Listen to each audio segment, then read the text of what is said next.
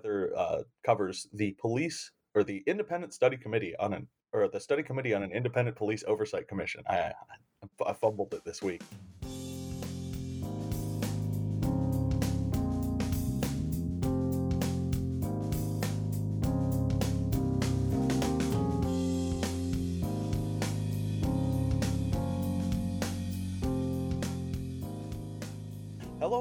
East Lansing Insider. It's Wednesday, December 16th. I'm Andrew Graham here today with Emily Joan Elliott and Heather Brothers. Emily, how you doing? I'm going to give the usual response of hanging in there. That is sort of this year has been a year of hanging in there. Heather, how are you doing? Pretty much the same, hanging in there as well. The ELi Hanging in There podcast brought to you by. All right. Before we get into anything else, I want to bring a quick word from NPR's Peter Sagal. Hey, it's Peter Sagal. Yes, that Peter Sagal. Alice Dreger at East Lansing Info has locked me into a closet and told me I can't come out until I tell you this. Donate $50 to keep ELi running in 2021, and you'll get an autographed copy of my latest book, The Incomplete Book of Running. Support real nonprofit local news for East Lansing by making your $50 donation today at eastlansinginfo.news slash running. That's eastlansinginfo.news news slash running. Don't wait, it is hot in here. So now we're going to get into our regular roundtable discussion, and as you'll notice, we have another different trio for the roundtable with Heather here this week. Heather uh, covers the police or the Independent Study Committee on an or the study committee on an independent police oversight commission. I, I fumbled it this week. It's quite a title. Who doesn't uh, fumble that title? it's it's a lot. I just call it study committee. But Heather, you covered. They actually had two meetings already in December. Uh, your story about the most recent one will be up after we record this podcast, but by the time people listen to it on eastlansinginfo.news. Uh, what are sort of your just I guess your big takeaways from covering that that committee so far? So um, it's been pretty interesting, I guess, uh, in general, to see how people work through such a large project, kind of where they start and how they kind of balance the smaller minutia of doing the work and the broad, big picture ideas that they all have. So I've been covering them since October. I think I've covered five meetings so far, and they're done for 2020.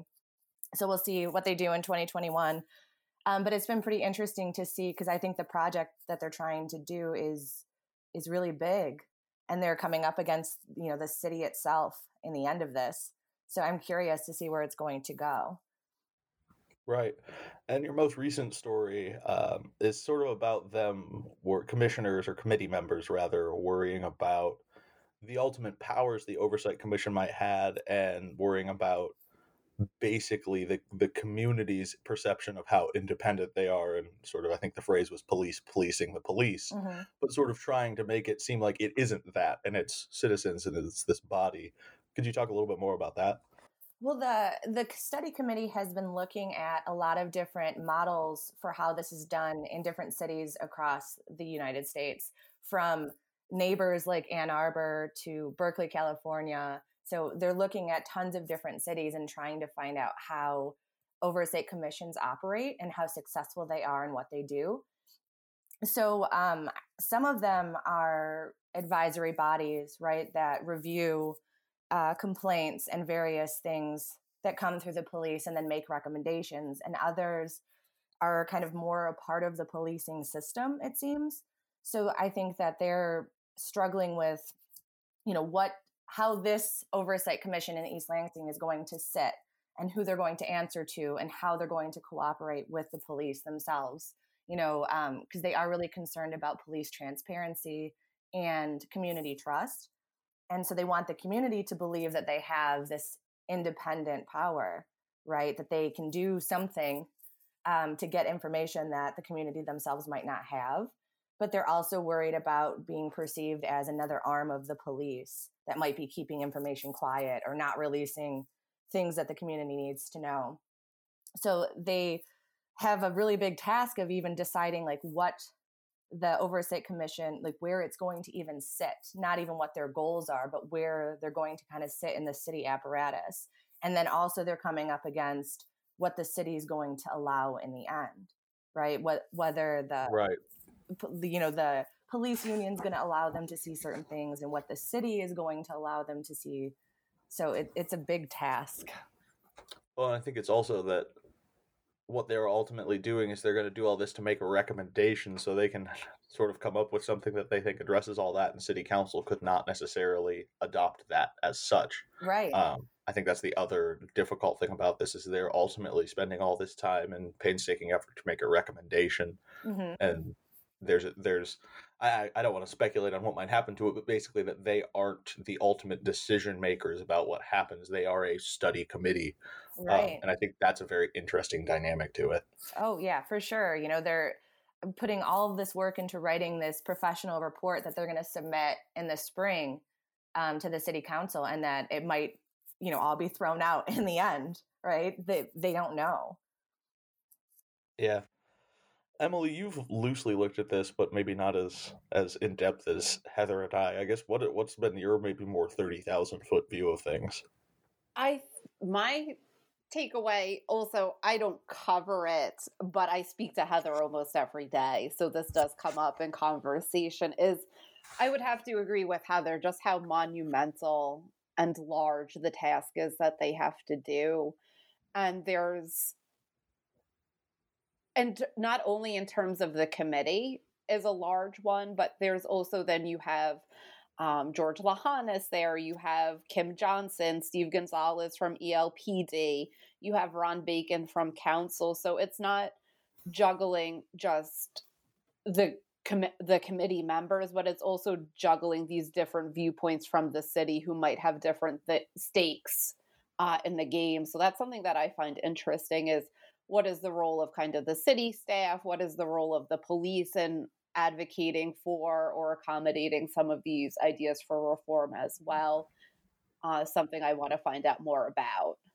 Well the city staff point you bring up is good too because if i'm not mistaken currently city staff and george lahanis are working on a, a community survey about the police and the oversight commission. Um, i'm not sure of the exact specifics. Heather you probably know a bit more about it than i do but they are they are also playing an important role in this. So I think seeing their involvement in it and um, that survey interests me too, just to see the results of that in particular. But it, it, that's a really good point, Emily. That there's a lot of there's a lot of people involved in this and a lot of different viewpoints and interests and worries all sort of coming together to make this massive recommendation.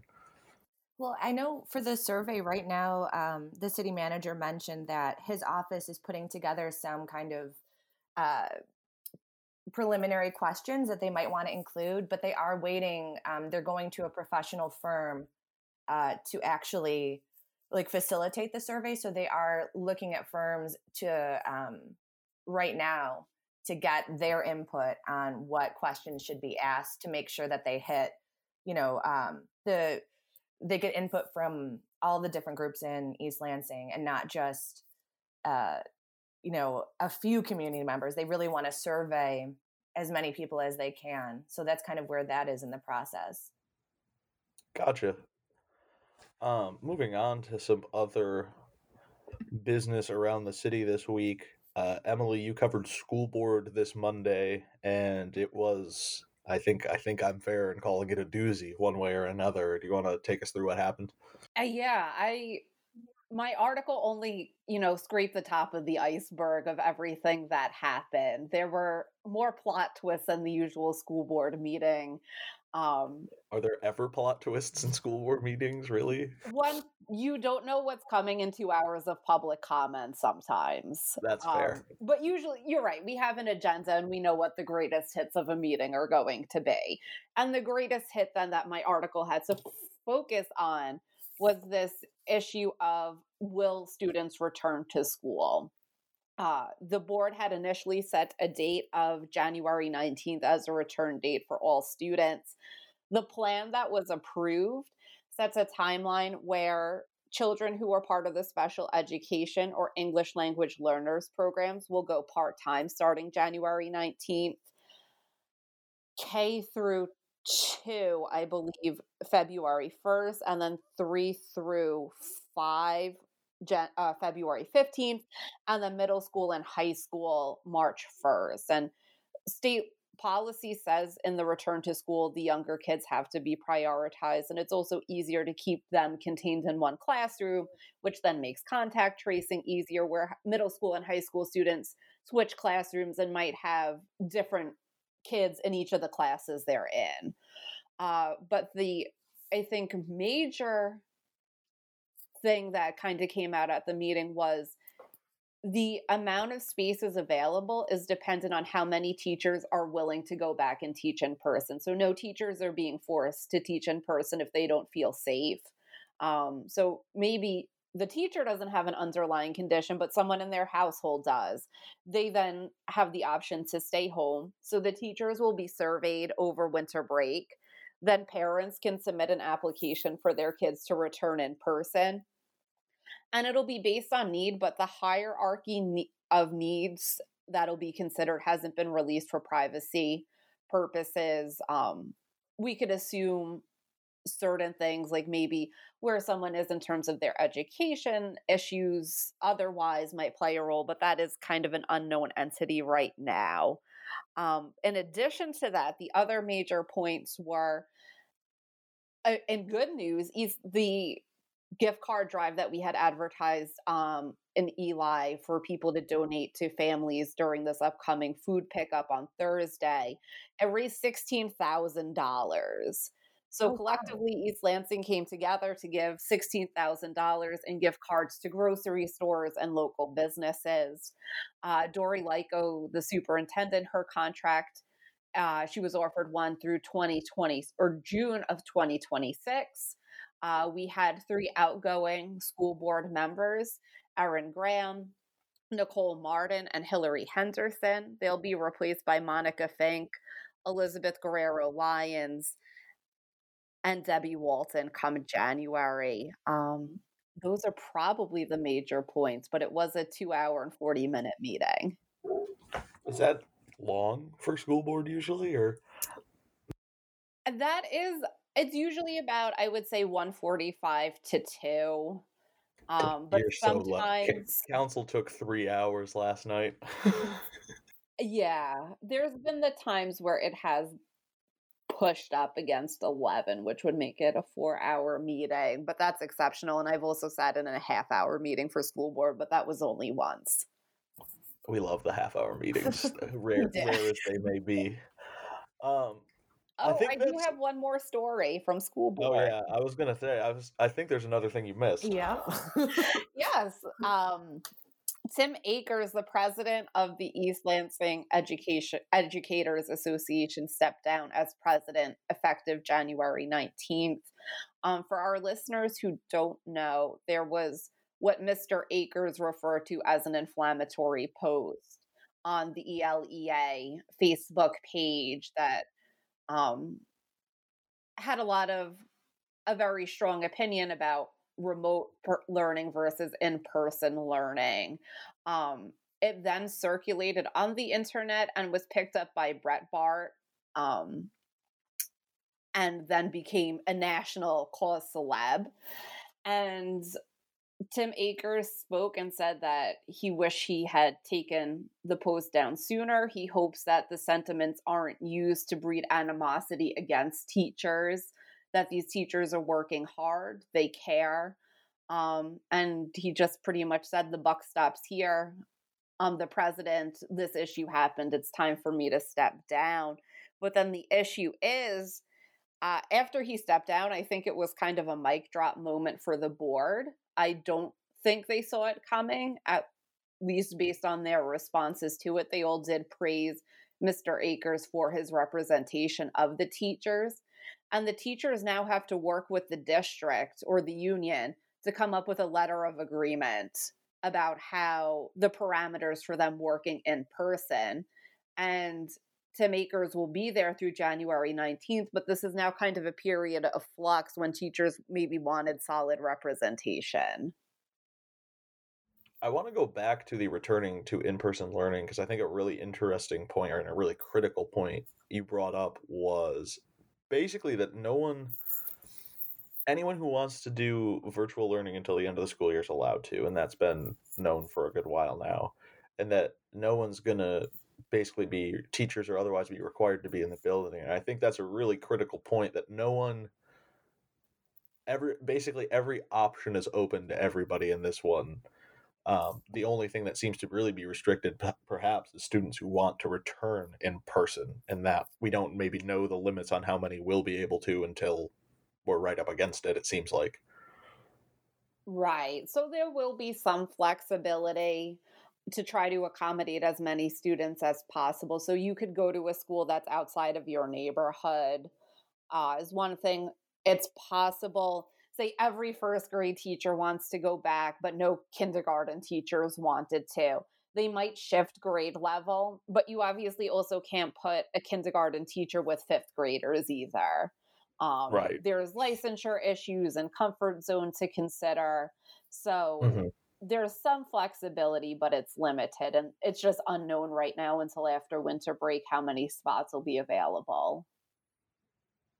I, I, I return I return to the same thought I have every time is I'm so so glad I'm not in school during this. Like I just that's yeah, I'm just thankful not to be doing that. Um I'm going to jump ahead to council now. Um excuse me. But last night city council heard a request or held public hearings for TechSmith Corporation, which is an international software company headquartered in Alaiedon Township, although I'm going to say it's Okemos because it's about a mile from Okemos High School where I went to high school.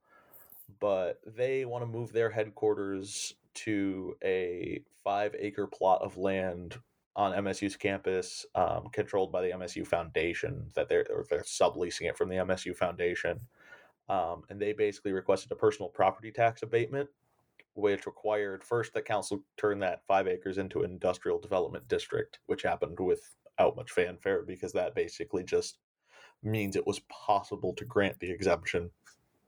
And then the discussion about the exemption was a lot more interesting. They talked about um, equity a little bit after some public comment, um, particularly one from Ann Hill, who noted that under the Public Act, Public Act 238 of the state of Michigan, that allows for the pro- personal property tax abatement, um, states somewhere in there that it's for distressed communities.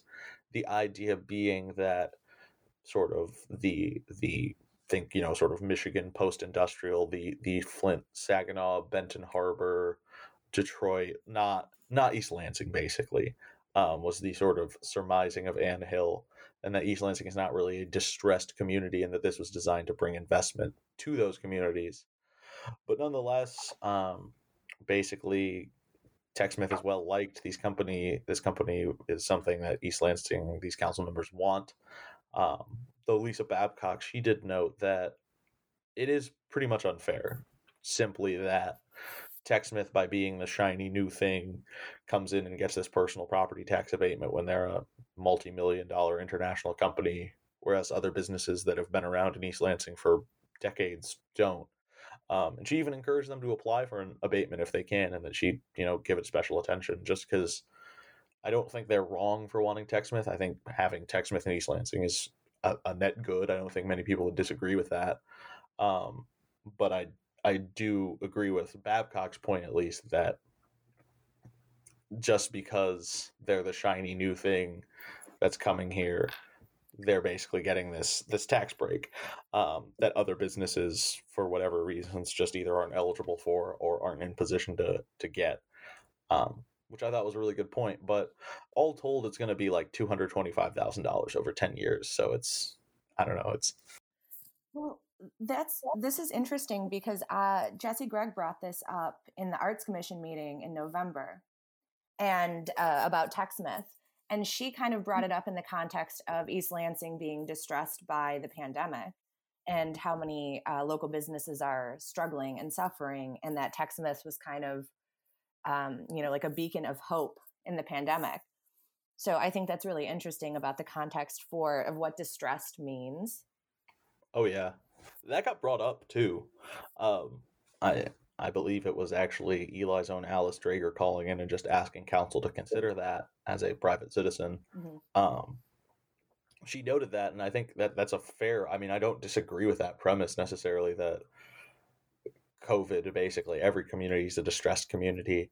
Um, but I think the one thing that that jumps out to me too, and noted I noted this in my story about it, is no basically TechSmith didn't get asked if they would do it without the tax abatement directly.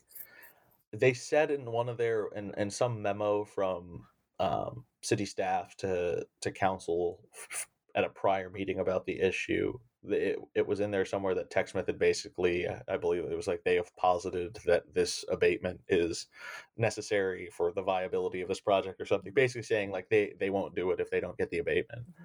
Um, but then at the meeting, they didn't really get asked if they wouldn't or if they would still go ahead without the abatement. And their CEO said the reason for them moving is because it's closer to MSU, because they have a relationship and they want to get they want to be able to better recruit and place jobs from MSU. And like I think the direct quote was, "It's about talent acquisition."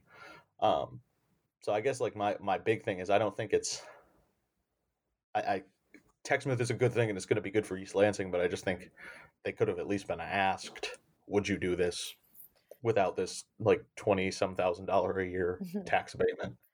And I I'm not sure what the answer would have been, but I, that's a question worth asking. Mm-hmm. Yeah, a question I have is do small businesses have to pay um, some of the taxes that TechSmith won't have to pay?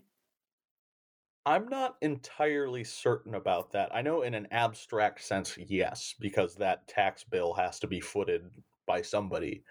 I don't know necessarily that in that 10 year period it will mean personal property taxes go up for other businesses or anything like that. Um, Oh, because that kind of does answer my question because I didn't know if the personal property tax also applied to small businesses, but it seems it does. Yeah, personal property tax basically it's the the literal definition is that it's movable property, so it's just like stuff that isn't attached to the building. Um, so if you were a, a, a printing company, like your printing presses would be personal property. If you were a restaurant, like all of your pots and pans and stuff would be personal property. Um, so that stuff is all taxed if you're a business. And basically, what TechSmith got is 10 years of not having to pay that tax. Um, and I, I, I really I cannot claim any sort of expertise on fiscal policy. I dropped the one economics class I took in college, but my my broad understanding and what Lisa Babcock said last night is that what effectively happens is when you're giving somebody else a tax break, the city is still expecting that revenue or needs some revenue somewhere else, and the burden will be put on somebody else's shoulders right. fundamentally. I don't know how directly or where that ends up going, but basically that's twenty thousand dollars a year the city can't count on, and that won't be going to X, Y, or Z things at least. Right. To shift this conversation slightly, I think there's something we should note on this podcast is that Jessy Gregg always drops these information bombs at Arts mm-hmm. Commission. It's true.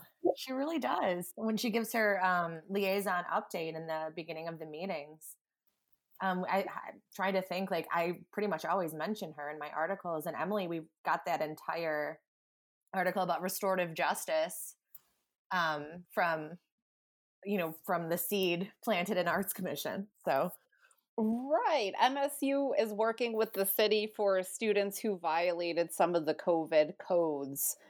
Um, it, there's the city is involved in that they're organizing the volunteer projects that the students are doing and it's 80 hours of community service and i think also having to sit in on a meeting with people whose family suffered from covid mm-hmm. And we only found out about this through Arts Commission. a couple other stories I want to get to. Emily, you worked with uh, Sarah Spawn or Spone to um, write up that downtown management board e gift card program um, that they sold out rapidly, um, from my understanding. They didn't sell out of the gift cards. Or they, sell out, but they raised a bunch of money rapidly, rather. Yes, you can still purchase one, is just what I want our listeners to know. But they did matching funds for a bit. So if I bought a $100 gift card, That's then right. I'd get a $100 one. And they had $3,000 for that, and that ran out. But yeah, it's I 30 something businesses in downtown East Lansing. Um, you buy one gift card, you can spend it at all of those places. And our article, which is still on the front page of East Lansing Info.news, has a list of um, what stores and restaurants you could use the gift card at. And it's all done electronically. You fill out the information, and then the gift card gets texted or emailed to the recipient. God, I love the future. um, another one I wanted to get to, Emily, is you sat in on Linda Vail's regular um, media press conference update weekly thing yesterday. Um, I guess just where where are things standing with COVID nineteen right now as as a vaccine is now publicly or not publicly, but a vaccine is available. Right. So this story will also come out maybe an hour or two after the podcast tomorrow. But to recap, more of the same hospitalizations are, I think we have about almost 160 in Ingham. Not all of them are Ingham County residents because uh, Sparrow, in particular, is a regional hospital. Uh, hospitalizations are plateauing, but no one wants it to plateau at the numbers we have right now. Um, there are beds in the hospital, Sparrows at 93% capacity. There are beds, but they also have shortages of staffing. Um, I my understanding is they may have been short before the pandemic. Some people retired or left during the pandemic. And then you have caregivers in the hospital who are also contracting COVID, sometimes from outside. Um, they're maybe not always contracting it from patients, but there's wide community spread out there. So everyone is susceptible to catching it. So they're short staffed, um, which makes care more difficult. The number of people ventilated is going up, according to Linda Vail, which is a concerning number. We also had noted for the first time there's two pediatric hospitalizations for COVID 19 in Ingham. And you know, Monday was kind of a day of hope with the vaccines being distributed. But I, the press conference was a bit sobering on that front. I think everyone is optimistic about the vaccine, but according to Linda Vail, everyone, at least in this area, received less than they anticipated.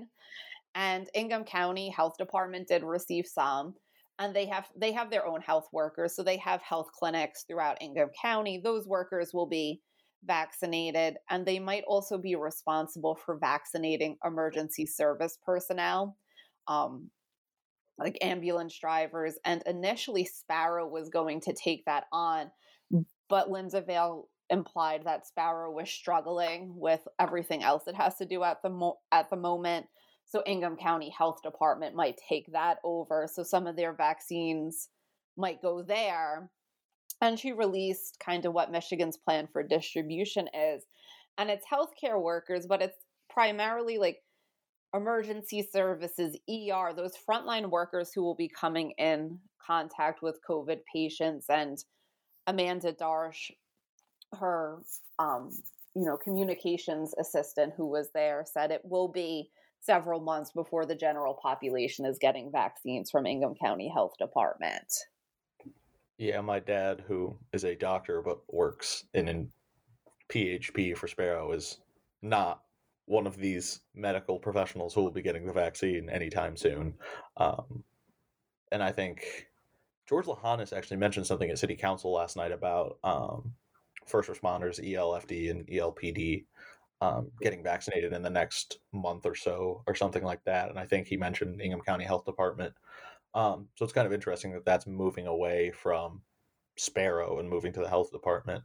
I think the other thing, and just this is like a general note and something that sort of I, I've seen a lot of, oh, we have the vaccine, the pandemic is over energy, which is like, again, hopeful, good, but not the case. Um, so as as tiresome as it is still got to be vigilant. And like Emily said, you know, the numbers are plateauing, but at a level that is not good.